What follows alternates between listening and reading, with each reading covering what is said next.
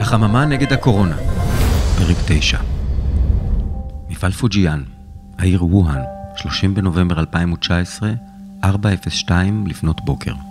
דניאל, אלעלי ויפתח עמדו חסרי אונים בלב האולם הריק. אני לא מאמין שפספסנו אותם, מלמל דניאל האומלל. אתה בטוח שזה היה פה? שאל יפתח בזהירות. כן, יפתח, אני בטוח, הם העלימו כאן הכל, ענה לו דניאל. יכול להיות שהם יחכו לבוקר, ניסתה אלעלי להרגיע. גם אם את צודקת, איך נמצא אותם בין מיליוני סינים? ענה דניאל בייאוש. כמו שמצאנו אותך בין מיליוני סינים, קרא אלעלי ומיהרה לחייג למטי. איך מטי יעזור בדיוק? אין לי מושג, השיבה אלעלי, אבל הוא לא אכזב אותנו עד היום, נכון? אך מטי לא ענה לשיחה. נו, מטי תענה, מלמלה אלעלי. מה השעה בישראל עכשיו? 11 ושלוש דקות, השיב יפתח, הוא בטח ישן מזמן. אבל בדיוק באותה שנייה נשמע קולו של מתי מעברו השני של הקו. קולות רמים נשמעו מאחוריו. משהו דחוף? לחש. אני בקולנוע באמצע דייט. הופה, מתתיהו! קרא דניאל מאחור והחליף חיוך קטן עם יפתח. אני מצטערת, אנחנו חייבים את העזרה שלך, ענתה ליבי בעדינות. אוקיי, האמת היא שהבאתי איתי את הלפטופ למקרה שתתקשרו, ענה מתי, והשלושה שמעו אותו פונה לבחורה שאיתו. סליחה, חמוטל, אני חייב לצאת לכמה דקות. הם שמעו את מתי מנסה לחצות את דרכו אל מחוץ לאולם, כששאר הצופים נוזפים בו. תסתכל לאן אתה הולך!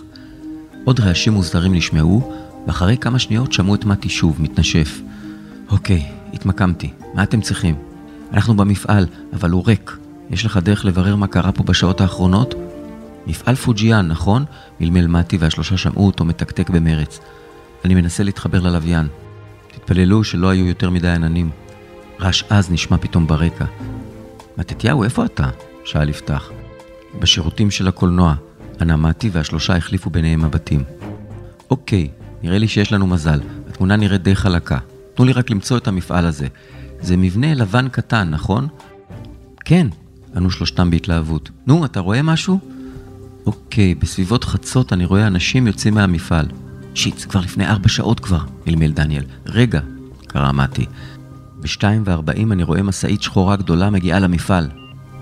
השלושה נדרכו במקומם, ומתי המשיך. אני רואה שני אנשים בחליפות כאלה של מעבדה מעמיסים ארגזים על המשאית. זה חייב להיות הווירוס, קרא אלעלי.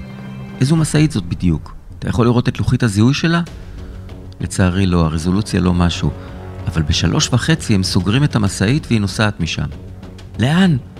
קראו כולם לתוך הנייד. לתוך שוק הדגים, אבל הוא מקורה כולו, אין דרך לראות אותה יותר.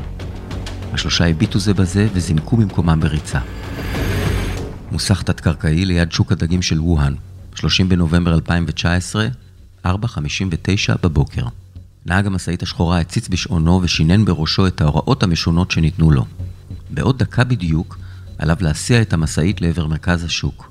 שם, עליו לפתוח את תא המטען הענק ולהוציא ממנו 32 ארגזי דגים, ואז לחלק אותם בחינם לכל מי שירצה. כנראה איזה עשיר משועמם, חשב הנהג בליבו.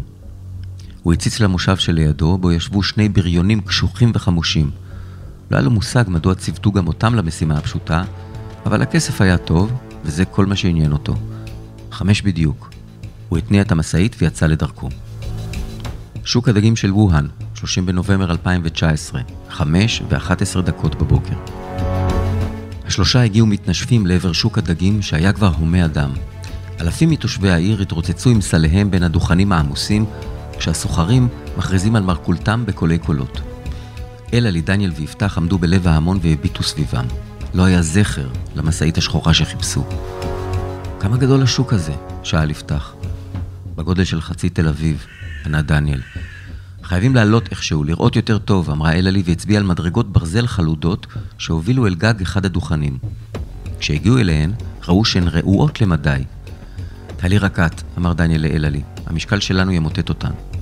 אלעלי הננה ודניאל הושיט את ידיו לסולם גנבים, ועזר לה להתאפס על המדרגה הראשונה. יפתח בינתיים ניסה להרגיע את מוכר הדגים העצבני, שלא הבין מדוע תיירת מערבית החליטה להתאפס פתאום על הדוכן שלו. אלא לי טיפסה בזריזות והשקיפה על השוק הענק שמתחתיה. אחרי כמה שניות, קלט מבטה גוש שחור גדול, ארבעה או חמישה רחובות מהם. אני רואה אותה! הכריזה, ומיהרה לרדת במדרגות, נזהרת לא להחליק. השלושה רצו בתוך ים האדם לעבר המשאית השחורה, מפלסים דרכם בקושי בין המוני האנשים. הנה היא, קרא דניאל. המשאית השחורה נסעה ברחוב המקביל להם. הם השתחלו בין כמה דוכנים עמוסים בפירות ים, לכל מחאתם הקולנית של הרוכלים, ורצו לתוך סמטה צרה שחיברה בין הרחובות. כשהגיעו לרחוב המקביל, המשאית כבר הספיקה להתרחק. השלושה רצו בטירוף בעקבותיה, והשיגו אותה בדיוק כשעמדה לפנות. דניאל דפק בחוזקה על דפנות המשאית, והנהג בלם בחריקה. הוא ירד בזעם מתא הנהג וניגש אל השלושה. יפתח ודניאל עצרו אותו בכוח, כשהוא משתולל וצורח, בזמן שאלעלי הרימה את מוט הברזל הכבד שנעל את תא המטען. היא פתחה אותו לרווחה. מצאת משהו? צעק דניאל אל אלעלי, שהוא אוחז עדיין בנהג הסיני. יש פה פסנתר. מה? פסנתר כנף, דניאל. לא יכול להיות, התערב יפתח, בטוח יש שם עוד משהו. אין פה כלום, ענתה לו אלעלי בשקט. תנו לו ללכת, זו לא המשאית שלנו. השלושה התנצלו בפני הנהג שנסע משם, ועמדו שוב חסרי אונים בלב השוק העצום. חייבת להיות עוד דרך, מלמל דניאל. יש עוד דרך, אמר יפתח.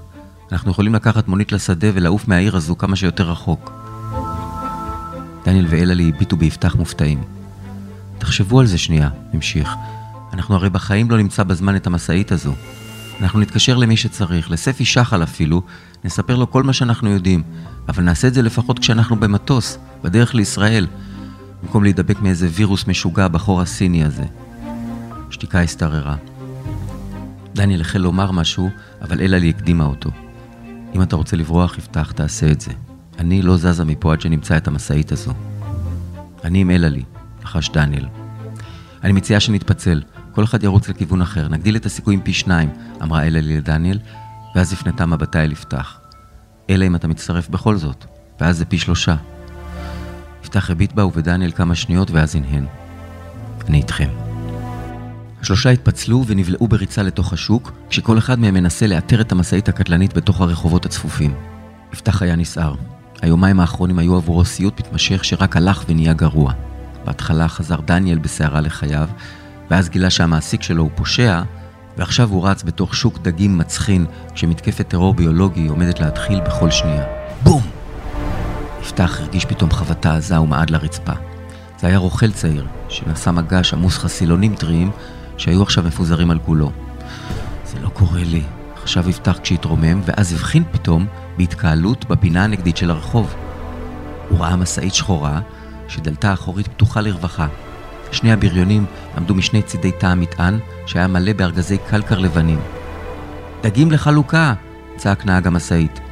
עשרות אנשים החלו להתגודד לפניו, ממתינים לקבל אותם. ביד רועדת שלח יפתח לאלעלי את המיקום שלו, ומיהר לעבר המשאית, כששני הבריונים הבחינו בו פתאום, והתקדמו לעברו באיום. המשך בפרק הבא.